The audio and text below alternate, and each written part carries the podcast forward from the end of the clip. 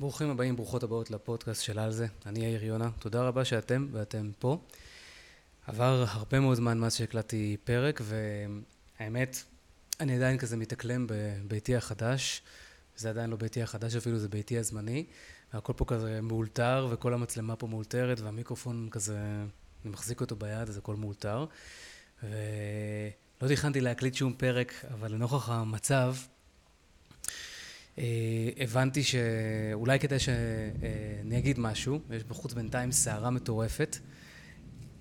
שום דבר פה לא אופטימלי, כן? זה אף פעם לא, זה אף פעם לא אופטימלי אחרי הכל.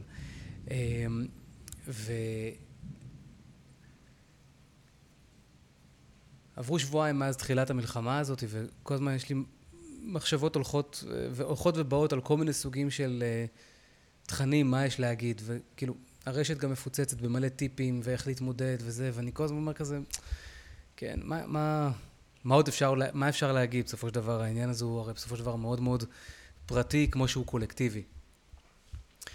ואז התחלתי לחשוב על העניין הזה של הפרטי והקולקטיבי, ואמרתי, אוקיי, אולי כדי להגיד משהו אחד קטן, שכמו שאני מכיר את עצמי בטח ייקח איזה חצי שעה, אבל בפרק הזה, אבל אולי כדי להגיד איזה משהו קטן,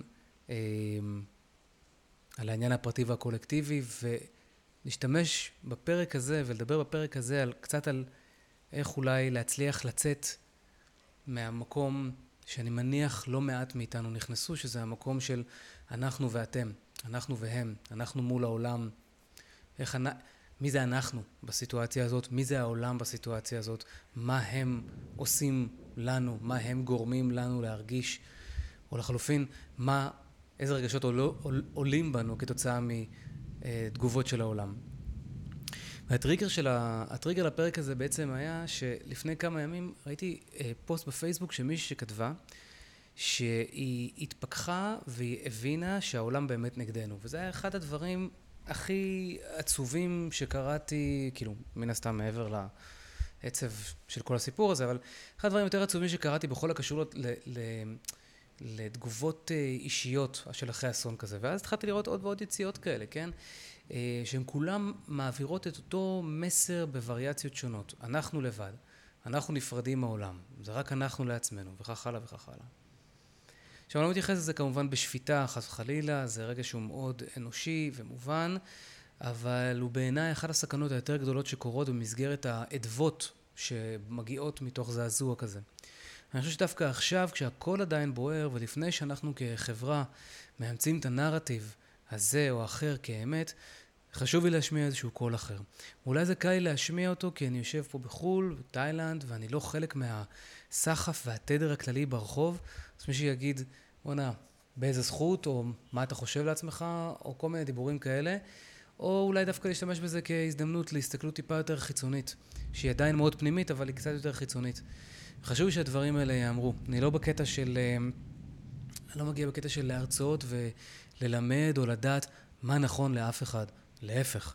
אני מגיע למקום של שאלה, של החקירה האישית שלי את עצמי, ואני חושב שהדברים האלה יוכלו לעזור. ומי שמרגיש או מרגישה שהדברים גדולים עליו, מה שאני יכול להגיד, או שהוא מרגיש דיכאון עמוק מדי, מכדי אפילו לזוז, לצאת מהמיטה, הפרק הזה הוא לא בשבילכם. תשקלו עזרה מקצועית, זה לא בושה, תזכרו שגוף שנמצא צריך זמן החלמה וצריך אמצעי החלמה. בין אם זה תרופות ובין אם זה מזון, בין אם זה לא משנה מה. נפש שנפצעה צריכה גם כן זמן החלמה ואמצעי החלמה. הפודקאסט הזה אני מקווה יוכל לתת עזרה מסוימת כאמצעי החלמה, לא תחליף obviously לשום סוג של טיפול.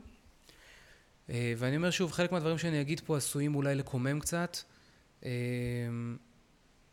בבקשה תנסו להקשיב לזה בצורה שאני בא בטוב, אני בא עם הרצון להיטיב, לא עם שום ביקורת, שום ידיעה איך צריך להתנהג, אלא אשכרה, כמו שאני תמיד עושה, הצעה של חשיבה, איך לחשוב על הדברים אולי בצורה קצת שונה. בואו נתחיל. אז יש סיפור כזה מפורסם שאולי כבר אמרתי אותו באחד הפרקים, על שני חברים ששירתו ביחד מלחמת וייטנאם ונפגשו אחרי הרבה שנים, ואחד אמר לשני, זוכר איך הווייט קונג שבו אותנו, הווייט קונג המחתרת בווייטנאם, איך הם שבו אותנו ואת כל העינויים והכל, והשני אומר לו, זוכר, אני לא שוכח ואני גם לא אסלח, למעשה אני לעולם לא אסלח להם. ואם אני עכשיו אפגוש ברחוב מישהו מהם, אני אהרוג אותו. אז החבר שלו אומר, טוב, אם ככה אתה עדיין שבוי שלהם אחרי 70 שנה. וזה בעצם הסיפור מבחינתי שמוליד את המקום שבו אחרי שקורה הדבר, יש לנו את הסיכוי ואת הסיכון שהנפש שלנו תהיה שבויה שוב על ידי מי שגרם לנו לבעיה מלכתחילה. והדבר הזה אינו מחויב מהמציאות. אני לא מדבר על הרגשה של עצב או על תסכול או על חוסר אונים. אני מדבר על ההרגשה של ה-hopelessness הזאת, של החוסר אונים המסוים הזה שבו אתה מרגיש כאילו, חס וחלילה, אני לא משווה, ממש לא, אבל שכאילו יש בזה סוג של שבי נוסף, מעבר למכה הראשונה. הסבל האנושי, לפי התפיסה הבודהיסטית לפחות, מגיע מתוך אובדן של קשר עם הטבע האמיתי שלנו. בזמן הסבל אנחנו נכנסים לסוג של טרנס. כשאני אומר סבל, הכוונה היא גם כל סוג של מצוקה, אי נחת, תחושה של אי נעימות כזאת או אחרת. זה לא חייב להיות סבל קיצוני. אנחנו נכנסים לסוג מסוים של טרנס, או איזשהו לופ מחשבתי, רגשי. מחשבות רפטיטיביות שכאילו לא יוצאות מתוך הלופ הזה. מציע, בלופ הזה אנחנו מקבלים איזה סוג מסוים של מעין סוג של וריאציה של העצמי שלנו. וזה עצמי שהוא יותר קטן והוא יותר מבודל מן העולם, והוא בעל זהות שמושפעת מהתפקיד שלנו בעולם ומהזהויות שלנו, הזיהוי הלאומי, הדתי, החברתי, איך אנחנו נתפסים בעיני אחרים, הרצונות שלנו, הפחדים שלנו, הגוף שלנו, כל הדברים האלה זה מערכת שלמה של, נקרא לזה מאפיינים, שבהם אנחנו מזהים את העצמי שלנו כשאנחנו נכנסים למצב של מצוקה או סבל. זאת אומרת, זה המשקפת שדרכה אנחנו רואים את העולם. שכל הדברים האלה זה הגדרות אישיות, כן? בין אם זה הגדרות מודעות או לא מודעות, אנחנו הופכים להיות מזוהים עם ההגדרות האלה, עם העצמי המוקטן הזה ועם החלק הזה בתוכנו, אנחנו מזדהים איתו ואנחנו הופכים אותו לחזות הכל. והזרמים המרכזיים שמובילים אותו הם כמיהה למשהו שאינו מושג, הלוואי שהדבר יהיה כך וכך, מדוע המציאות אינה כך וכך, ופחד, האם הדבר לא ישתנה? האם אני הולך למות מזה? האם אני לא אהיה נאהב? כל מיני פחדים שורשיים עמוקים שיש לכל אחד מאיתנו. כל הדתות והנתיבים הרוחניים מציעות לנו דרכים להתעורר מהזהות הזאת ולחזור לסוג המסוים הזה של התמונה הגדולה. איך זה נראה, איך התמונה הגדולה הזאת נראית? תחשבו על הרגע הזה שהצטרפתם לאיזשהו מיזם התנדבותי במסגרת המלחמה. תחשבו על הרגע הזה שהייתם באצטדיון כדורגל במשחק עם 100,000 איש, או בהופעה ענקית. תחשבו על הרגע הזה שעמדתם מול איזה מפל לא יאמן ביופיו במקום מסוים, או מול השקיעה הכי מושלמת בעולם. זה היה הרגע של החיבור, זאת אומרת, אם הרגשתם את הדבר הזה שאני מדבר עליו, זה הרגע של החיבור לדבר שהוא גדול יותר מאיתנו. מה שמכונה הרגשה של פליאה. באנגלית זה נקרא awe. כן? A-W-E. תכף אנחנו נחזור להרגשה הזאת. בצד שני, יש את הכאב שבמלחמה שהוא קודם כל מערער את הכל וכואב באמת ברמה האנושית. גם כשאנחנו עצמנו לא חטפנו באופן אישי. למה? כי אנחנו צריכים להרגיש, כי אנחנו חלק מאותה הוויה גדולה, מאותו חיבור לדבר גדול מאיתנו, במקרה הזה קהילה. אנחנו מרגישים את הכאב של מישהו אחר. אנחנו יכולים לראות אותו ולהרגיש אותו עלינו. זו אמפתיה. אבל אחרי הכאב הזה אנחנו מסתכלים על העולם פתאום ואומרים, רגע, רק שנייה. פתאום, קולגות שלנו בחול, לא יכולות לראות את הכאב שלנו. פתאום אנחנו רואים 100,000 מפגינים בלונדון נגד ישראל, ואנחנו לא מבינים איך זה שהעולם יוצר איזון בינינו לבינם. פתאום אנחנו רואים, אנחנו נמצאים באיזשהו, בקו האש, גם כשאנחנו רחוקים ממנה ושואלים את עצמנו בעצם, כל מיני תהיות על אנחנו, כן, ואתם, או ההם. עכשיו, בהתחלה, אין אנחנו ואתם, כי כולנו באותה סירה, חלק מהמרבד האנושי הגדול הזה. אחר כך יש אנחנו ואתם, אזרחים מול ממשלה. אחר כך יש אנחנו ואתם, ישראלים מול העולם שאינו מבין. הולך להיות לנו, אתם תראו אחרי שיגמרו הלחימות, אנחנו ואתם של ישראלים מול ישראלים, כן? עכשיו, רגע, אני אקח שלוק. אני לא חף מזה, כן? זה הכל תחושה אנושית מאוד, אבל אני חושב שכדאי להצביע על מהלך הדברים כדי להוריד לנו את כמות הסבל, או את אי הנחת, או את המצוקה, או את האי נעימות. הבידול הזה, מהגדול יותר, המרבד האנושי הגדול, זה שאנחנו בתוך האצטדיון כדורגל, זה שאנחנו בהופעה של ניק קייב, זה שאנחנו עומדים מול המפל, זה שאנחנו עומדים מול שקיעה משוגעת לגמרי, זה הגדול יותר. כשאנחנו נבדלים ממנו, שם נמצא מקור הסבל, כי אנחנו מתנתקים בעצם כמו שאמרתי מקודם, מהטבע הבסיסי שלנו שהוא להיות חלק מדבר. אנחנו הופכים להיות קטנים יותר מול החוץ. עכשיו, כולנו או רובנו או חלקנו ראינו איך זה מרגיש כשאנחנו חלק מהגדול יותר, כן? המטרה שלנו, לדעתי, היא להחזיר את השיחה למקום שבו אנחנו חלק מהגדול יותר. אם אנחנו נצליח להכניס יותר מודעות וחמלה, ואפילו להיות בהומור עם הדברים, נוכל לאפשר לאינטליגנציה הטבעית שלנו, לטוב הלב שלנו וליצירתיות שלנו, להיות הקטר שנגיד מוביל את ההוויה היומיומית שלנו, ולא למקום המסתגר, הנבדל, שהוא כמו שאמרתי, הופך אותם לקטנים וקצת חסרי אונים מול הדבר הגדול הזה שנקרא העולם. כל מי שתפס את עצמו והלך להתנדב, או הלכה להתנדב, בין אם במודע, בין אם לא במודע, עשה ועשתה את זה מתוך המקום שלא להרגיש חוסר אונים וקטנים, אלא חלק מי. עכשיו, בהמשך למה שהתחלתי להגיד על התחושה הזאת של הפלא, או באנגלית AWE, יש ספר לא רע, שכתב אותו בחור בשם דאצ'ר קלטנר, דאצ'ר זה D או דאחר, D-A-C-H-E-R, קלטנר, K-E-L-T-N-E-R, אני אשים את השם הזה גם בהערות של הפרק. הוא מתאר בעצם את המדע שמאחורי תחושת הפלא, שאנחנו חווים בסיטואציה של להיות חלק ממשהו גדול יותר מאיתנו, והוא כותב שם בספר, נחפש רגע את הציטוט. כן. We can find awe, אני תכף אגיד את זה גם בעברית. We can find awe then in 8 wonders of life, moral beauty, collective effervescence, סליחה, המילה הזו גדולה עליי. effervescence, כן. בטח שגיתי ויצאתי לא משהו פה עם האנגלית, אבל בסדר. Nature, music, visual design, spirituality and religion, life and death and epiphany. הוא אומר, אנחנו יכולים למצוא פלא בשמונה הפלאות של החיים. היופי המוסרי, ההתפעלות הקולקטיבית, טבע, מוזיקה, עיצוב חזותי, חיים, מוות ואפיפני. אני יודע, התגלות.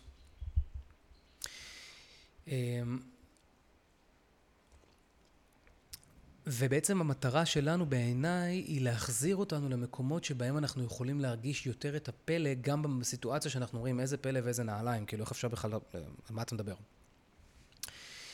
מה קורה בעת מצוקה? בואו נדבר שנייה אחת בצד האנטומי. אני מניח שלא מעט מכן כבר יודעים את זה ודיברתי זה גם בפודקאסט, אבל שווה להזכיר את זה, כי לא חשוב כמה פעמים זה יאמר, זה צריך להמשיך להאמר. כל מה שאנחנו תופסים כחוויה, וכמציאות, הוא בסך הכל משחק בגדול בין שני חלקים של המוח. אני בכוונה עושה לזה הפשטה ורדוקציה רצינית. המערכת הלימבית שאחראית לקבל את כל מה שקורה בחוץ, לפרש את זה ולהגיד לגוף איך לנהוג, ומערכת הקורטקס, מחשב העל, הרציונלי, המתכנן, היודע, האינטליגנטי. בעת מצוקה או סכנה, בין אם סכנה אמיתית שיש כרגע בחוץ, בין אם תחושת מצוקה וסכנה על טבח נוראי שקרה במדינה, המערכת הלימבית תופסת את המציאות עצמה כסכנה קיומית ומוחשית ומפעילה את הגוף בכמה צורות. יכולה לגרום לגוף לקפוא, כמו מי שחס וחלילה עומד להידרס ולא מצליח להזיז עצמו מהכביש, או כמו שכולנו חווינו בשבועיים האחרונים, אי יכולת לזוז ולעשות שום דבר, קיפאון. המערכת הזאת יכולה לגרום לגוף לברוח, ואת זה היא עושה על ידי הזרמה של דם לכל השרירים הדרושים, והאצת קצב הלב, והאצת הנשימה. אני מניח שחלקכם הרגשתם תחושות כאלה של אשכרה של לא מסוגל לנשום כזה, כן? הפרשת אדרנלין, שיכול להיות שחלקכם לקח למצב של אקטיביות בצורה ושלחתם את עצמכם להתנדב, ועוד כל מיני פעילויות כאלה שיתנו לנו פתאום אקסטרה כוח לעוף מהמקום שבו אנחנו נמצאים. ויכולה לגרום לנו, המערכת הלימבית יכולה לגרום לנו גם להילחם, להיות אגרסיביים יותר, מילולית, פיזית, לעמוד בפני הסכנה שמולנו ולהיות בעלי כוח. בין אם זה בוויכוחים פוליטיים עם חברים, בפייסבוק, whatever, ובין אם זה לנבוח על איזשהו נותן שירות מסכן של whatever שהפך להיות הקורבן שלכם באותו יום, כן? היא גם יכולה לגרום לנו לרצות מישהו אחר, כאילו שאנחנו נצא בסדר מול מישהו כדי להרגיש יותר בטוחים. זה מה שקוראים, fight, flight, freeze, fawn. אבל ככה או ככה, המערכת הזאת לוקחת בעצם את הפוקוס מהמחשב המרכזי שלנו, הקורטקס, זה שחושב רציונלי. היא הופכת להיות מה ששולט בנו. ועד שאנחנו לא נפעל בצורה מסוימת, אנחנו נהיה שבועים של המערכת הזאת והתגובות האוטומטיות שלה. אוקיי? זה הלופ, זה הטרנס שלנו, כן? שאנחנו נכנסים לתוך הלופים. עכשיו, הדרך לצאת מזה זה להחזיר את תשומת הלב לקורטקס, לחשיבה הרציונלית, ההגיונית, שיודעת שהיא לא תחת מתקפה על חייה באותו רגע נתון, כן? וזה עושים על ידי מה שמכונה התעוררות, כי זה באמת סוג של התעוררות. זה, הקורטקס נרדם במרכאות, לטובת המערכת הלימבית, ואנחנו צריכים בעצם לא להרדים את המערכת הלימבית, אנחנו צריכים להאיר את הקונטקסט, להאיר את החלק הרציונלי שבנו, מההשתלטות של המוח השני. עכשיו, זה לא, המוח השני עובד ככה מכיוון שהוא ככה הוא צריך לעבוד, כן? זה בסדר גמור, זה מכניזם טוב, אבולוציוני, שומר עלינו, כן? הבעיה שכשאנחנו נתקעים שם, זו תחושת התקיעות בעצם, כן?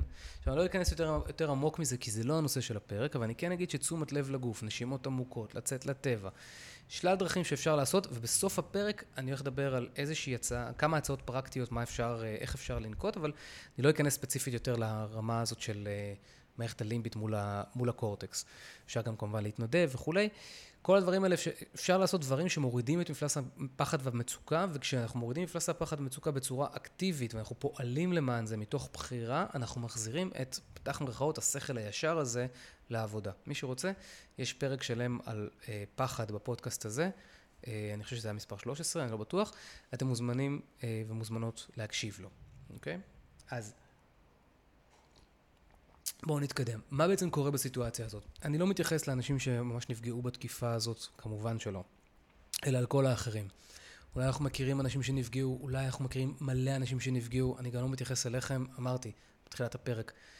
יכול להיות שהפרק הזה הוא לא מיועד אליכם, אתם תדעו לבד אם אתם רוצים להמשיך להקשיב לו או לא, אני לא רוצה לתרגר אף אחד כמובן, אז הקשיבו לפרק הזה כמובן באחריות המלאה ובתשומת לב, מתי אתם מרגישים שלא כדאי יותר, אוקיי?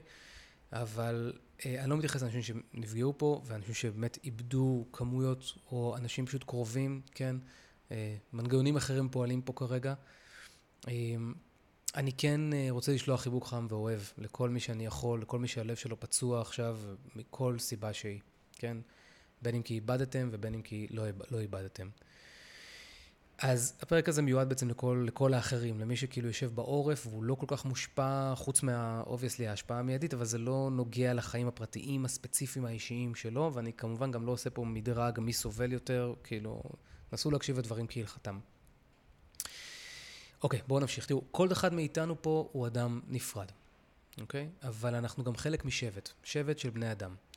והקשר האנושי שלנו אחד לשני הוא חזק, אי אפשר להפריד ממנו, ברגע שאנחנו חוזרים להיות עם מה שמכונה השכל הישר הזה. אנחנו שוכחים הרבה פעמים שאנחנו חלק מהטבע הגדול. בטבע הגדול, אם אנחנו נסתכל על עצמנו באמת כפי שזה, אנחנו לא שונים מקהילה של נמלים, או קהילה של דבורים, או להק זאבים, שהתפקיד שלהם זה לבנות, לקיים, לשמר ולפתח את הקהילה. זאת אומרת, זה הם עושים על ידי תחושת השייכות לפני כל דבר אחר. אבל בתוך הזן הזה שמחובני בני אדם, כמו שיש להקות בטבע, בתוך הזאבים יש גם להקות, פיתחנו בעצם תתי קהילות שמבוססות על סממנים שאין ביניהם לבין הטבע האמיתי שום דבר.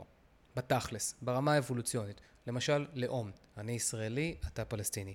לא קיים בטבע. למשל, דת, אני יהודי, אתה נוצרי, את מוסלמית. לא קיים בטבע. מגדר, אני גבר, את אישה, קיים בטבע. סבבה. ובכל זאת, גם בנושא המגדר זה התפתח ללהיות שיח שהוא זהותי מעבר לאספקט המגדרי-ביולוגי, נגיד זה ככה, כן? פוליטיקה, אני שמאל, אתה ימין, לא היה קיים. ללוקיישן, אני תל אביבי, אתה ירושלמי, בטח לא היה קיים. הבידולים האלה, כמו שכולנו יודעים, הם לא טבעיים. יכול להיות שעצם זה שאני אומר את הדברים, זה כבר מעורר אימה ועצבים, של כאילו מה, אני שם אותנו ואותם על אותו מדף, אין לי ברירה לומר את האמת, כן, כולנו שייכים לשבט בני האדם עם חלוקות על-טבעיות שהסכמנו להם מסיבות שונות במרוצת ההיסטוריה, והם הפכו להיות האמת המוחלטת שלנו. אני מזכיר לנו את התחושה של להיות חלק מהכלל, התחושה הזאת של הפליאה, שאנחנו חלק עם משהו שהוא גדול מאיתנו. היא לא באה בגלל שעמדנו במרכז התנדבות עם עוד ישראלים. זה מה שאנחנו אולי חושבים, כי אנחנו מפרגנים לעצמנו איזה עם יש לנו וכו' וכו'. היינו מרגישים את אותו דבר, לא היו עומדים שם גרמנים וצרפתים ואנגלים ונוצרים וצ'רקסים ומוסלמים, שבאמת חלק, היו לא מעט אנשים כאלה, נכון? הם כולם נתנו יד. אין יהודי אחד שלא התרגש ממחווה של אדם מוסלמי או נוצרי בזמן המלחמה, נכון? איך? למה? כי כולנו שייכים לשכבת בני האדם. אנחנו פתאום בסיטואציה הזו, כשאנחנו עם המטרה המשותפת הזאת, המחסומים בינינו נפרדים. כשאנחנו מרגישים, לא יודעים, אלא מרגישים שאנחנו חלק משכבת בני האדם, כמו במרכזי ההתנדבות הזאת, כמו בתחושה של ההתגייסות הזו, אנחנו מרגישים את מה שקרוי ה-higher self, אני גבוה, מחובר, בעל תקווה, אופטימי, אינטליגנטי, יצירתי. זה המקום הטבעי שלנו, זה המקום של השכל הישר שהופך אותנו כאדם להיות אדם, כשהקורטקס שלנו עובד והמערכת הלימבית צונחת בהשפעה שלה. ככה היה בעצם בימים הראשונים של המלחמה. זזנו כזה בין ייאוש ותסכול ועצב נוראי וכאב וזעזוע לרגעים של המחוות האנושיות הכי מופלאות ביקום, והרגשנו את הרווחה הזאת בלב, אפילו לכמה שניות. אבל אז התחילו גילויי אנטישמיות, וכל מיני, ראיתי את החברים שלי שהם די-ג'אים, שכל מיני קולגות שלהם די-ג'אים בחול, די-ג'אים, שאנשים שכאילו מקדשים את רחבת הריקודים בתור המקום שהוא חף ממלחמות, חף מפשע, חף משנאה וכו' וכו', בהקשר של המסיבת טבע שהייתה לנו, פתאום קולגות כאלה מתבטאות פתאום נגד ישראל. ואנחנו מרגישים שאנחנו פתאום ננטשנו, שוב ננטשנו. פעם ראשונה ננטשנו על ידי מבוגר אחראי בשם המדינה, לא משנה איך תסתכלו על זה, בין אם זה המדינה, ראש הממשלה, או המדינה הצבא, או המדינה המערכות, המדינה התצפית, מישהו שהיה אמור לשמור עלינו, נטש, או פישל, או whatever. ופעם שנייה ננטשנו על ידי החברים שלנו בחברת בני האדם של העולם, או בחברת קהילת המוזיקאים שבה אנחנו נמצא, שאני נמצא לצורך העניין, או קהילת הדי-ג'אים, או קהילת המתכנתים, או whatever שזה לא יהיה. וכשעולה התחושה הזאת, כעניין מוכי לחלוטין, השכל הישר שלנו משתתק, ועולה בנו תחושת המצוקה והחרדה והפחד והתכעס והתסכול, וכל הדברים שמערכת הלימבית צריכה לחוות כשהיא מזהה התקפה עליה. זה דפוס שהוא גדול מאיתנו, אין מה להיאבק בזה, אנחנו לא יכולים לעצור את האוטומט הזה, זה שם, אבל אנחנו לא חייבים להישאר שם. בסופו של דבר, אם אנחנו מסכימים שאנחנו יצירי הטבע, ולכן אנחנו בהכרח חלק מכלל גדול שמאוחד תחת אותה משימה אבולוציונית אחת, שזה המשך הקיום. אני חושב שיש לנו הזדמנות להסתכל רגע על האנחנו והאתם הזה, מנקודת מבט יותר מרוככת, ולהבין את המורכבות שלה. אנחנו פועלים בתוך מיינד, שכל שתוחף אותנו לעצמי ופחות לקולקטיב, כן? עד שהמיינד הזה יעבור את מה שהוא תופס כמתקפה, ואז אנחנו חוזרים לתנאים הרגילים שלנו, עד אז זה אני מול העולם, קטן, פגיע, כמו שאמרתי מקודם. מה שישנה את זה, הוא הכוח האנושי שמאחד אותנו עם האחרים. עכשיו אני מזכיר, אם זה לא קרה לנו באופן אישי, זה לא קרה לנו באופן אישי. אנחנו לוקחים את זה ללב באופן אישי, כי זה הדבר האנושי ביותר לעשות, ואנחנו צריכים לשים לב מה אנחנו לוקחים פה ללב ומה לא. אז בואו נדבר רגע על מה אנחנו לוקחים פה ללב. תחושת הזיהוי עם הקורבנות. אי אפשר שלא. זאת הרי האמפתיה הבסיסית שלנו, מה שעושה אותנו בני אדם. אבל את הזהות שלנו כישראלים או יהודים או קורבנות בכלל, לא בטוח שאנחנו חייבים להאמין לסיפור הזה שעולה בנו על כך שננטשנו פעם שנייה. אני לא אומר לאף אחד להתכחש לרגשות שלו, כמובן שלא. אני רק אומר שאפשר לשים איזשהו ספוטלייט על הרגשות האלה ולשאול האם הדבר נכון. התחושה הזאת של נטישה על ידי העולם או נטישה על ידי המדינה, ואני אומר את זה כמי שמרגיש את זה מאוד עמוק כבר הרבה מאוד שנים, וברמה שהרגשתי שאני לא יכול להישאר יותר בישראל, והבנתי שהדרך שלי לרפא את הפצע האישי שלי זה להתרחק מישראל לכמה שנים או לצמיתות, אני לא יודע. התחושה הזאת מהדהדת לנו על נטישות אחרות. עכשיו, מהי אותה נטישה ומה המקור שלה? מתי חווינו את הנטישה הזאת ברמה האישית שלנו, בילדות שלנו, את המחשבה הזאת שאנחנו לבד? יכול להיות שיש אירוע מסוים בעבר שלנו שאנחנו מודעים לו. יכול להיות שיש כמה רגעים שהדחקנו לגמרי, אבל הם פצעו לנו את הנשמה והביאו אותנו לטראומה. לא בהכרח טראומה מזעזעת כמו שאנחנו חושבים על מה שקורה כרגע, אבל כל פצע בנשמה שלא הצליח לעבור עיבוד ולהתרפא, הוא טראומה, כי טראומה ביוונית שווה פצע. כן? תחשבו על חדר טראומה בחדר מיון.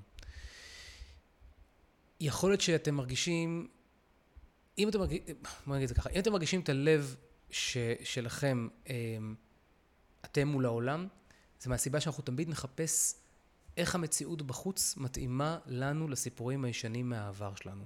אל תכעסו עליי, זה פשוט באמת פסיכולוגיה בסיסית. אנחנו יכולים לרצות שלא להיות התניות של העבר, אבל כולנו התניות עבר עם פצעים פתוחים, ואף אחד לא חף מזה.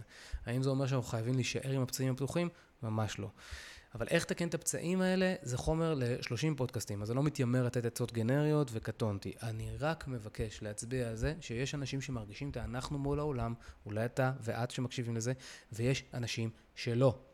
והם עשויים מאותם חומרים מולקולריים. אז מה שונה ביניהם? רק התנאים הנסיבתיים האלה שהביאו אותנו להיות אנשים אחרים שרואים מציאות ומפרשים אותה לכאן או לכאן. אני רוצה לקרוא לכם פה רגע ציטוט נוסף מתוך הספר שהזכרתי. Chronic threat and stress damage, regions of the brain that are involved in planning and the pursuit of goals. Chronic threats and stress damage regions of the brain that are involved in planning and pursuit of goals. The principle is clear. Powerlessness undermines the individual's ability to contribute to society. בעברית. איום כרוני ולחץ מזיקים לאזורים במוח שמעורבים בתכנון ובהשגת מטרות. והעיקרון הוא אחד וברור. חוסר יכולת, תחושה של חוסר יכולת, מקטינה את היכולת שלנו לתרום לחברה. אם אנחנו מרגישים שאנחנו לא יכולים לתרום לחברה, אנחנו הופכים להיות קטנים, מנותקים מהעולם, חסרי אונים, לא חלק מהלהק הגדול שלנו. עכשיו, אני לא נכנס פה לפוליטיקה או מה צריך לעשות, למדיניות, לצבא. אני בשונה מהרבה אנשים בפייסבוק, לא מדינאי. ולא יודע מה צריך לעשות, ואני לא יודע מה המשמעות של כך או מה המשמעות של אחרת. אני מסתכל רק על מה שיש בתוך הלב, ואני מזמין אנשים פשוטים כמוני להסתכל מה יש בתוך הלב. לב שבתוכו יש כעס וחוסר אונים ותסכול, יכול להביא גם לרצון בנקמה או לטיעונים שאולי הם נכונים ואולי הם לא, שצריך להרוג את כולם.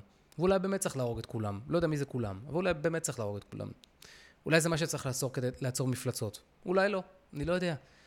אני פשוט מאמין שבתוך השיחה הפנימית הזו, אנחנו לא רוצים לעבוד על אוטומט. לא לרצות להורג את כולם, ולא לחשוב שכולם נגדנו. כנראה שהאמת היא רחוקה משם, והנקודת מבט החדשה שאנחנו יכולים לאמץ, כדי לצאת מנקודת המבט של האני הנבדל הזה, היא לבחון איפה אנחנו מסרטטים את הגבול, שבו אנחנו מתירים לעצמנו להרגיש את הנבדלות. לבחון איפה אנחנו מסרטטים את הגבול, שאנחנו חושבים, אוקיי, עד לכאן אני מרשה לעצמי להיות נבדל, או להרגיש חלק ממשהו, ומפה זה כבר לא שלי. זאת אומרת, אני ישראלי, אבל לא חלק מהעולם. אני יהודי, ואני לא חלק מכל הישראליות. אני חלק מתל אביב, אבל אני לא חלק מכל המדינה. אני לא יודע, כל אחד מרגיש את הנבדלות שלו בסיטואציות שונות אחרת. יש מי שיגיד ש... אנחנו והם, אנחנו ואתם, פלסטינים באשר הם, כולם אותו דבר, אוקיי? יש מי שיגיד שאנחנו והם, הלב שלי נקרא מההרג שחפים מפשע בצד שלנו ובצד שלהם, אבל אין ברירה, אלא לפעול ככה. לגיטימי. יש מי שיגיד שזה אנחנו והם, הלב שלי נקרא מההרג שחפים מפשע, ואסור לפעול ככה, אסור לפגוע יותר בחפים מפשע. דעה לגיטימית. אני באמת לא נוקט פה עמדה, אני באמת לא יודע. יש מי שיגיד, אנחנו ואתם, העולם כולו נגדנו, כמו שתמיד ידעתי, תמיד זה היה ככה, וכולם רוצים, כולם שונאים את היהודים ואת הישראלים וכולי, אוקיי? יש מי שיגיד, זה אנחנו ואתם, העולם רובו אנשים מאוד מאוד טובים, ויש קומץ רועש שנגדנו. ויש מי שיגיד שאין נגדנו, כי גם קריאות נגד ישראל או בעד ישראל, הם לא קריאות או בעד נגד, או איזושהי עמדה כלפי יאיר כאדם. ואני מזכיר שוב, זה משחק של זהות. האם אני מוכן ומוכנה לעבוד, על להזיז בכל פעם את השליטה למוח היותר רציונלי? זה שיודע שגם המפגינים החריפים ביותר כנגד מה שמכונן נגדנו, זה לא באמת נגדי כאדם פרטי. אף אחד שם לא מכיר אותי. אני לא אומר שצריך לבטל את הכאב או להתנגד לפחד ולתסכול, ממש לא. אני חושב שצריך להכיר בכל קשת הרגשות שלנו, כולל זו שרוצה להרוג את כולם או ללטף את כולם. אנחנו צריכים קודם כל להכיר בכאבים שלנו, כדי שנוכל לעשות עבודה, שנהיה מוכנים לזה, נוכל להסתכל על המציאות ולבחון, האם באמת העולם נגדי, או שזו טראומה ישנה, פצע ישן של נטישה, או שלא עמדו לצדי באיזושהי סיטואציה, וזה מהדהד עכשיו עוד פעם מחדש. תראו, אני רוצה לספר לכם סיפור. בגלל שאני פה, אז מן הסתם, כמו שאמרתי מקודם, אני לא חש את התחושה של הרחוב הישראלי, כן? יש אנרגיה באוויר גם כאן וגם שם. האנרגיה בישראל היא מאוד מסוימת. האנרגיה ביישובים שקרובים לעוטף עזה היא אנרגיה מאוד ספציפית, ושונה כנראה באופן משמעותי מתל אביב, או מכל מקום אחר שבהם, שהוא אפילו לא קרוב גיאוגרפית, כן?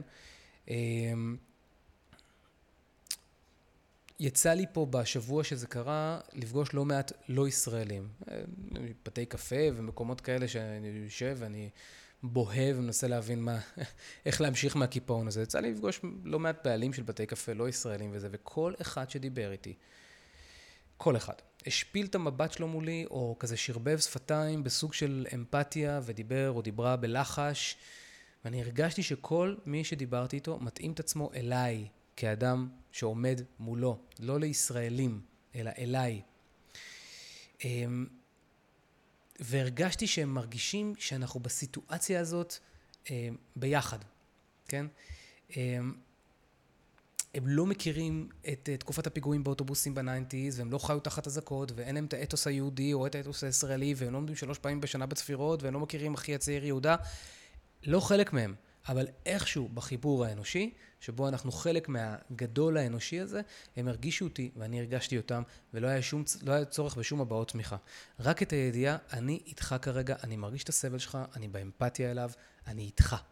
יכול להיות שהאנגלים מסוימים שפגשתי, והצ'יליאני שהוא הורה בגן של תמרה, והצרפתית שהיא אימא בגן של תמרה, בכל רגע אחר יכול להיות, אם הם לא היו פוגשים אותי כספציפי, יכול להיות שהם היו מפגינים בכיכר העיר נגד מדינת ישראל ונגד מה שקורה והמדיניות וכו' וכו', וכשהייתי רואה את ההפגנות האלה בטלוויזיה, הייתי חושב שכל מי שעומד שם בהפגנה, כשהוא חסר פנים, וכשאני חסר פנים עבורו, הם חבורה של חדלי אישים שלא יודעים על מה הם מדברים.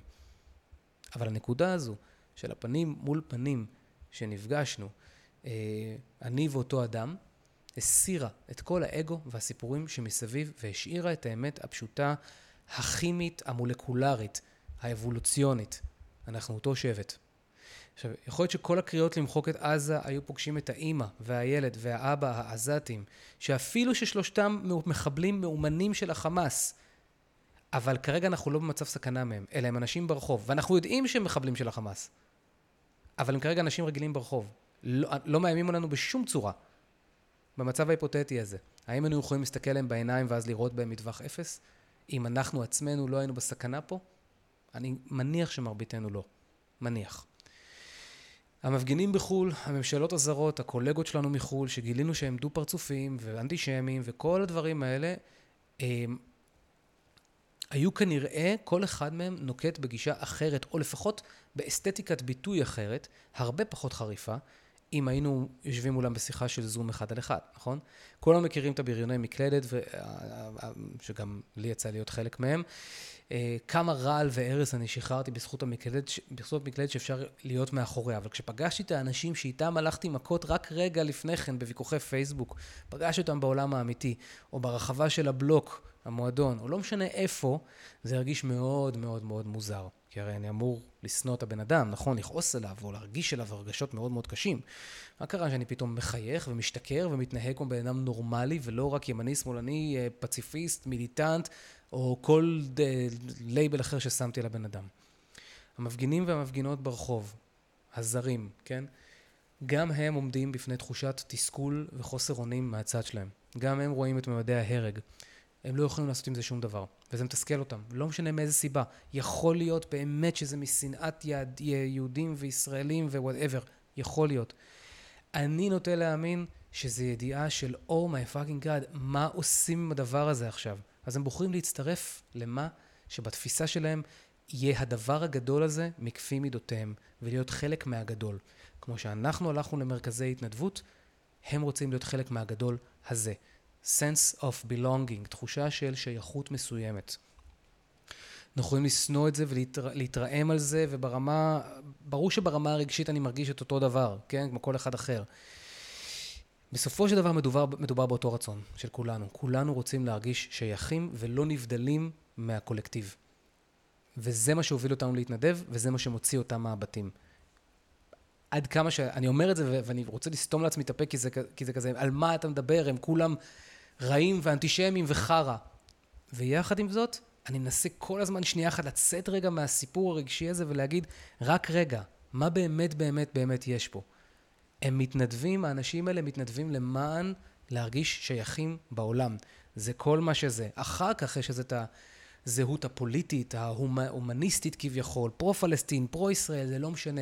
כולנו רוצים להרגיש חלק. אז מה מכאן? אני חושב שהדבר שחשוב בכל הסיפור הזה זה להיות מודעים למה שקורה באמת, כן? המציאות שיש באמת, המציאות שיש בחוץ היא ריקה ונטולת קונטקסט. כל הקונטקסט שיש לה זה הקונטקסט שאנחנו כאנשים פרטיים נותנים לה. זה לא אומר שלא קרה מה שקרה, אבל מהרגע שקרה מה שקרה ונקבעה עובדה בשטח, מפה והלאה זה פרשנויות, סיפורים, דעות, מחשבות, פחדים, כל הדבר שהופך אותנו לבני אדם. יש מי שירגיש שהקולגות בחול בגדו בנו, ויש כאלה שזה לא יזיז להם. זה לא הופך את אלה להיסטריים, וזה לא הופך את אלה לאפתיים. זה פשוט פוגש כל אחד במקום אחר, ומעורר או לא מעורר את הפצע הפרטי במודע או לא במודע. ככה שבשביל להחזיר את עצמנו לכאן ולעכשיו, ולהפסיק את הלופים, אנחנו יכולים לבחור לשים את הלב שלנו על הבוגדנות של העולם, או על הנתינה שלנו. איך אנחנו יכולים לעורר עוד מהפלא הזה? להרגיש את החיבור שלנו לעולם שוב. במקומות שבהם אנחנו מרגישים שהעולם הפנה לנו גב, כן? זה אנחנו ואתם. אז בואו נתייחס רגע, נעשה איזושהי רשימה קטנה של דברים שאפשר לעשות בסיטואציה הנוכחית. עכשיו, אני אומר שוב, כמובן שחלק מהרשימה הזאת תהיה לא רלוונטית לחלקכם, ויכול להיות שהיא לא תהיה רלוונטית לאף אחד, ויכול להיות שיש פה דבר אחד שתיקחו מפה, וזה כבר יהיה שווה את הכל. אני מבקש מכם לזכור שאני מגיע לזה ממש ממש בטוב. אני כל הזמן מוצא לנכון להגיד את זה, כי אני מודה שיש בי תחושה, איך זה נקרא? תסמונת אשמת הקורבן? לא, איך זה נקרא? ברח לי השם שזה, שאנחנו מרגישים אשמים על זה שאנחנו ניצלנו והם לא, כן? לא זוכר, יש לזה שם, ברח לי השם. גם אני, שאני יושב פה עכשיו פה בתאילנד, יש לי תחושה מסוימת של אשמה, שמי שמקשיב לזה עכשיו בישראל, הוא בישראל וחוטף כנראה חרא יותר גדול ממני, כן? אבל לכולנו מתחילים מאיזשהו סטנדרט מסוים, מהרף הראשון. אני מכיר את הרף שבו אני נמצא כרגע, אני לא יודע מה זה להיות בישראל עכשיו. ומי שבישראל עכשיו וגר בהרצליה, לא יודע מה זה, הרף שלו הוא שונה ממי שהיה בבארי או במסיבה וניצל, נכון? אז תייחסו לדברים פה כהצעת הגשה ובאהבה, פשוט ככה, כן? אני אומר את זה מתוך חוסר הנוחות המאוד גדול שלי פה. אבל אני חושב שזה חשוב בכל מקרה להגיד את הדברים. קודם כל אנחנו צריכים להחליט שיש לנו רצון לא לצאת מהמקום הזה של אנחנו ואתם, מתוך הבנה לוגית, רציונלית, שהבידול הזה, שזה שם אותי מול ההם, הופך אותי מבטל את הפול קפסיטי שלי, מבטל את היכולות שלי כאדם, את היכולת שלי להרגיש, את היכולת שלי להיות יצירתי, להיות רציונלי, חכם, זה קולה אותי בתוך מצב המצוקה של ה-flight, fight, freeze, fawn, שדיברתי עליו מקודם. אז צריך לקבל פה החלטה, שאנחנו רוצים לא להיות במקום הזה, אלא במקום שחוזר לעצמי שלי. זה דורש החלטה שהיא מודעת. זה צריך להיות במחשבה שאנחנו יכולים להתעורר מהמקום הזה שנכנסנו אליו, ואנחנו יכולים לצאת משם. זה הדבר הראשון. אחרת אין לנו, אם אנחנו לא לוקחים את ההחלטה, אין לנו יכולת להזיז או לקיים התנהגות אחרת שהיא בשלב הזה לא טבעית לאף אחד. זה דבר שדורש החלטה. לא נחליט, אנחנו נותנים למציאות פשוט לגלגל אותנו, ומתי שנצא מזה, נצא מזה. אבל אם אנחנו שואפים לצאת ממצב הסבל שבו אנחנו נמצאים, אנחנו צריכים להיות במקום שאומר, אוקיי, רגע, לא מדחיק את הרגש, לא פחות כואב, לא פחות עצוב, לא פחות מתסכל, אבל יותר על זה ברמה של להחזיר רגע אוויר להוויה האישית שלי. זה דבר ראשון, החלטה. דבר השני זה לקחת דף, לקחת עט או במחשב, לכתוב רגע מה אתם מרגישים, מה אנחנו מרגישים בהקשר הזה של אנחנו ואתם. מי זה אנחנו בסיפור הזה? אנחנו בני האדם, לאיזה קבוצה אני שייך כרגע? אני בני אדם, אני בישראלים, אני ביהודים, נוצרים, מוסלמים, אני בימנים, אני בשמאלנים. מי זה הדובר הזה בשיחה הפנימית של אנחנו והאתם הזה, כן? ומי זה העולם, כן? הקולגות, האנשים שהם הייתי באותו מקצוע וגרים בחול, אנשים אנונימיים שאני בכלל לא מכיר, ראשי ממשלות, לא יודע מה, קהילות אחרות, כאילו, מי זה ההם שהם פשוט מעצבנים אותנו? ותכתבו, האנחנו זה טה-טה-טה-טה-טה-טה, והאתם או ההם זה טה-טה-טה-טה-טה. וכתבו את זה בפירוט, כדי שיהיה לכם מול העיניים מה אתם תופסים כאנחנו ואתם. זה קודם כל נותן פה איזשהו סוג מסוים של בהירות. ואז אפשר לכתוב לעצמנו, האם זה מזכיר לנו משהו? האם התחושה הזאת של אנחנו ואתם? האם יש חוויה בעבר שלי שמזכירה את זה, שהרגשתי את הלבד הזה מול העולם, מול המבוגרים, מול המערכת, ותכתבו את זה. לי זה מאוד מאוד ברור, לי יש את זה עוד מהצבא, והסיבה שעזבתי את הצבא, זה כאילו, זה ברור לי, כאילו, אני מבין לגמרי איפה זה יושב, ועדיין כל פעם זה מפתיע אותי מחדש. אנחנו והאתם הזה, כן? אז אפשר לכתוב את זה כאילו, אני מרגיש כרגע לבד, ברגע הזה מול להם, והזיכרון שעולה בי מההיסטוריה הפרטית שלי הוא ככה וככה וככה. ותחפשו את הקווים המקבילים של הסיפור ההיסטורי ההוא, שלכם, של הפצע ההוא, ואיך הקווים של הסיפור ההוא מקבלים ביטוי בסיפור החדש הזה שלנו, ברגעים האלה. יכול להיות שהשיקוף הזה לבד יכול להחזיר איזשהו פוקוס מוח החושב, האנליטי, ולהוציא אותנו מתוך הלופ הרגשי. אז מה שאני יכול להציע זה לבנות מערכת של תמיכה בעצמנו. אוקיי? לבנות סיסטם. יעני, שיהיה לנו צ'קליסט מסוים, שאנחנו עושים אותו כל יום, שעוזר לנו לתחזק את זה. אני חושב, וזה מה שאני, זה כאילו, זה הדבר הראשון שהייתי מציע, וזה לפני שוב התגייסויות גדולות יותר, זה קודם כל להחזיר את עצמנו לעצמנו. אפשר לעשות את זה בצורה טובה, באמצעות ליצור ריטואל של בוקר. אני שנים, לפני שנים הייתי עושה את זה, שנים לא עשיתי את זה, התעצלתי, אבל בשבוע וחצי האחרונים אני עושה את הריטואל הזה, וזה עוזר לי ממש לפקס את המחשבות שלי ואת הרצונות קדימה, ולהתנער מלופים מחשבתיים. שוב, זה לא עוצר את העצב ולא מתיימר, זה רק הצעה לייצר התנערות מקיפאון ולהציע תנועה במידה שאנחנו חופצים בזה. אז העיקרון של זה הוא פשוט, של ריטואל הבוקר. אני רוצה לפתוח את היום שלי בהזנה של לב, גוף ושכל. שכל ישר. וזה הנוהל שלי, אני אספר לכם מה אני עושה. והוא כמובן, במרוצת השנים הוא השתנה, לפני כמה שנים כשאתי עושה את זה, זה היה אחרת, וזה יכול להשתנות בעוד שבועיים. אני אמור פה להיות קשוב למה, איזה הזנה אני צריך. אז קודם כל אני קם 5 בבוקר. לא כי אני שייך למועדון ה5 בבוקר, whatever, אני קם 5 בבוקר כי הרבה מאוד שנים הייתי עושה את זה. עכשיו אני קם 5 בבוקר כי מירב ותמר הקמות באזור 7:30, ולקום 5 בבוקר מאפשר לי 2.5 שעות לעצמי, שזה מלא זמן, וזה זמן שאם אני מנצל אותו כהלכה, הוא נותן טון אחר למשך היום. כן? קניתי לעצמי שעון חכם כזה, whatever, לא משנה של איזה יצרן, זה לא כזה משנה, זה שיהיה לי שעון מעורר שהוא רוטט על היד, ואני לא יעיר את הבית, שזו הייתה תמיד הבעיה, למה לא יכול לקום מוקדם יותר. ואז הייתה את הבעיה שהייתי מחבא אותו. אז עכשיו אני שם 4-5 שעונים מעוררים, סביב השעה 5 בבוקר, כאילו ב-5, 5:05, 5:07 דקות, 5:10, 5:12 דקות, כאילו, שיהיה לי כזה שאני אקום, אני רוצה לקום. זה דבר ראשון. הסרתי את הפייסבוק ואת טוויטר, שהיו עיקר האפליקציות שתוכנות לי את המוח מהטלפון. ככה אני לא יכול להיכנס אליהם כשאני פותח את העיניים בבוקר, וגם במהלך היום זה חוסך לי הרבה כאב ראש. אני נמנע מלהכניס חדשות רעות, לחצים, מודעות אבל, סרטונים קשים, דעות של אנשים שאני לא רוצה לשמוע. כל זה אני לא רוצה להכניס לחיים שלי ולמוח שלי, ברגעים שהמוח שלי עוד לא נמצא בתפקוד. אז כמו שאני לא אנסה להרים משקולת של 15 קילו, בלי לחמם את השריר. אנחנו עשויים להיפצע. זה אותו דבר, אני לא רוצה לפצוע את המוח שלי. אז 10-15 דקות ראשונות, כמובן אני עושה קפה, פיפי וכו', 10-15 דקות אני נמצא באיזה סוג מסוים של מצב, מה שאני קורא מצב הבוללה, שזה כזה, לא מסוגל לעשות כלום, לא מסוגל לתקשר, לא מסוגל לחשוב, אני כזה, אשכרה, יש לי ערפל במוח.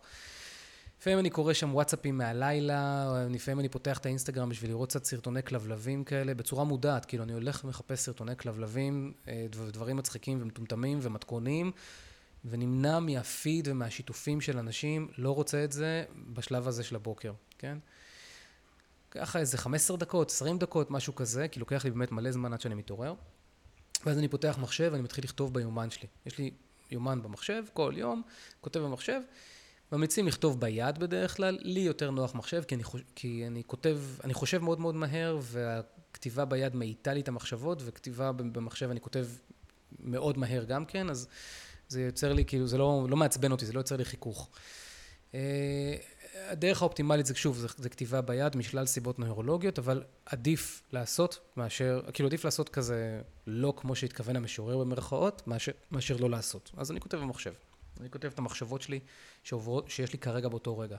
אני כותב קצת על מאורעות אתמול, קצת מהמחשבות שעולות תוך כדי שאני כותב ממש ביומן. לפעמים עולים כל מיני אקשן אייטמס ורעיונות, אז אני מסמן אותם, כדי שבסוף הכתיבה אני אוכל לחזור אליהם ולפתוח משימה באפליקציה סביבם. אני לא עוצר את הכתיבה בשביל להתעסק עם המשימות שעולות לי באותו רגע.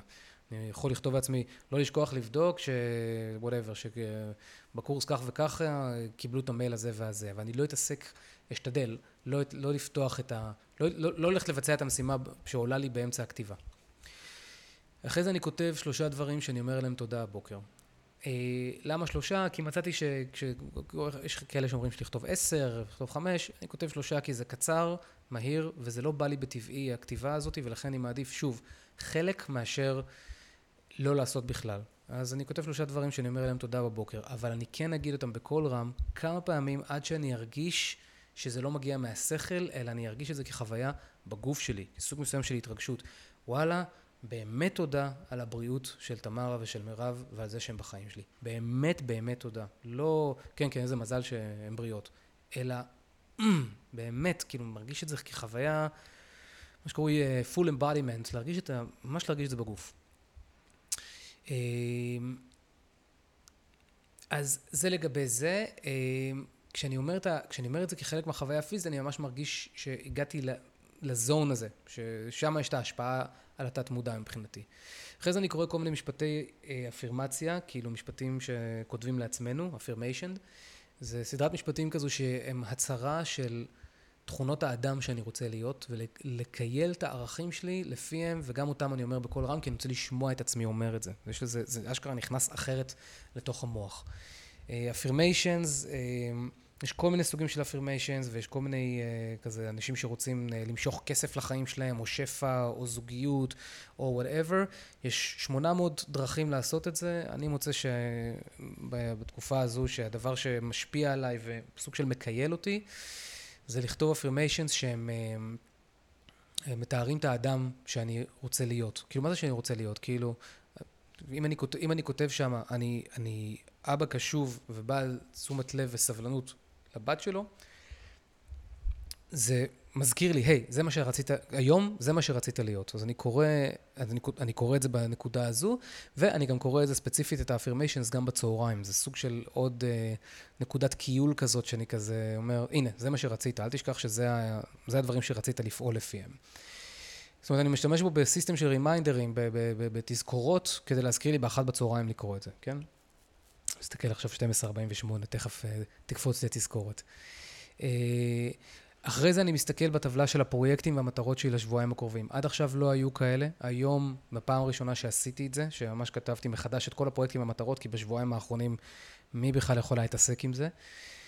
אז פרויקטים ומטרות לשבועיים הקרובים לחודש הקרוב, אני אעבור על זה כל בוקר, וככה אני מזכיר לעצמי מה חשוב לי להיום, או בתקופת חיים מסוימת הזאת, מה חשוב לי. אז יש פה מה חשוב לי ברמת האדם שאני רוצה להיות, על מה אני אומר תודה, ומה חשוב לי ברמת העשייה. כל הדברים האלה, זה נמצא בפגישה, בריטואל בוקר הזה, כן? אני בכלל לא מתייחס עדיין לסידור יומן והמשימות שלי, וזה אשכרה רצונות והוויה, כן? אחרי זה אני עושה 5 דקות, 7 דקות של כזה תזוזות, מתיחות. אני צריך לעשות את זה אחרי החלק של הלב, כי כדי שאני אוכל לעשות את זה, אני צריך להיות יותר ער בגוף ובמוח. אני לא יכול להשתמש בתזוזה כדי להעיר את עצמי. אני לא מספיק ער כדי לרצות את התזוזה, אז אני צריך לעשות, להתעורר מחשבתית קודם ולבבית, כדי שאני אוכל, שיהיה לי את התמריץ לקום עכשיו מהספה ומהחמימות של הקפה, ולעשות מתיחות בא לי על זה כמו שבא לי להריח שום מקרוב. אני סתם אומרת על זה, כי יש לי שום מול העיניים עכשיו. לסדר הפנימי של המפגש בוקר הזה עם עצמי, יש חשיבות רק לפי החשיבות שאנחנו נותנים לזה. זאת אומרת, כל אחד והחשיבות כל אחד והסדר שעובד לו ולה. אחרי זה נעשה מדיטציה, או בחוץ או בבית, וזה החלק של הגוף והלב. עכשיו, זה לוקח בערך שעה. יש לי רשימה כזאת בצד של דברים שאני צריך לחשוב עליהם, שאני צריך לכתוב אותם, צריך לדמיין אותם, צריך לתכנן אותם, כן? דברים שדורשים מוח חריף יותר וטרי. זה הזמן שלי בבוקר, תמיד. 6 בבוקר או 6:30 בבוקר, זה המוח הכי טרי שלי. אז זה הזמן שאני ניגש לרשימה ואני בוחר מתוכה מה אני אעשה עכשיו, כן? למשל, כל התוכן של הפודקאסט הזה, כל הנקודות העיקריות של הפודקאסט, כל הקונספט של הפרק הזה נכתב בדיוק הבוקר, בדיוק בשעתיים הראשונות האלה. זאת אומרת, שעה הראשונה של ההתעוררות, ואז עוד שעה, שעה וחצי של חשיבה וכו'. עכשיו, אחרי שאני תובל בפעילות מוח של שעה, אני מרגיש שנתתי לעצמי את הקיקסטארט הזה שאני צריך, ואני יכול לשרת את המשפחה שלי, את הלקוחות, את החברה האזרחית, את קהילת קופנגן, את מדינת ישראל, את כל מי שצריך אותי. אני יכול להיות שם בשבילם. אני לא יכול להיות בשבילם אם אני לא בשבילי קודם. או אני יכול להיות בשבילם וזה יהיה אילוץ, או שזה יהיה עם תסכול, או שזה יהיה עם עצבים, או לפחות אצלי זה ככה. אז זה מה שאני צריך. כל אחד כמובן יכול להחליט ומה מרגיש, מה מתוך הדברים האלה מרגיש לכם רלוונטי לכם ומה לא. בסופו של דבר, הזנה של 3 הצירים, גוף, נפש, מוח, יכול להביא אותנו לאיזושהי נקודת איזון ראשונית לתחילת היום שממנו נוכל לתפקד. עכשיו, מפה אתם יכולים לצאת גם לטבע, או ללכת להתנדב, או לעשות כל דבר שיגרום לכם להרגיש חלק מהגדול יותר שדיברתי עליו, כן? אבל קודם כל אנחנו צריכים להביא את עצמנו לעצמנו. ואנחנו צריכים להחליט, אם אנחנו מחליטים שאנחנו הולכים על טכניקה כזו, מה ימלא את 3 הצירים האלה? מה ימלא לי את הגוף? מה ימלא לי את הלב? מה ימלא לי את הנפש? אני מאמין ש3ם צריכים להתקיים. זאת אומרת, רק יוגה בעיניי זה חסר. רק שכל ולתכנן את הפעילות האזרחית בחמ"ל שבו אני נמצא כרגע, גם חסר. זהו, אז בואו נסכם קצת. קודם כל, אני אשמח אם חשבתם שהפודקאסט הזה הוא, מצאתם בו תועלת, והוא נותן לכם משהו ללב ולמוח, נותן לכם איזושהי השראה או whatever, אני אשמח לשני דברים. א', אם תוכלו לתת איזשהו קומנט על הפרק, בספוטיפיי או wherever שאתם מקשיבים, ואם תוכלו לשלוח אותו למישהו אחד, שאולי צריך את זה או צריכה את זה, אוקיי? דיברנו בפרק הזה על רעיון הזה של אנחנו ואתם, ועל מעגלים של זהות שאנחנו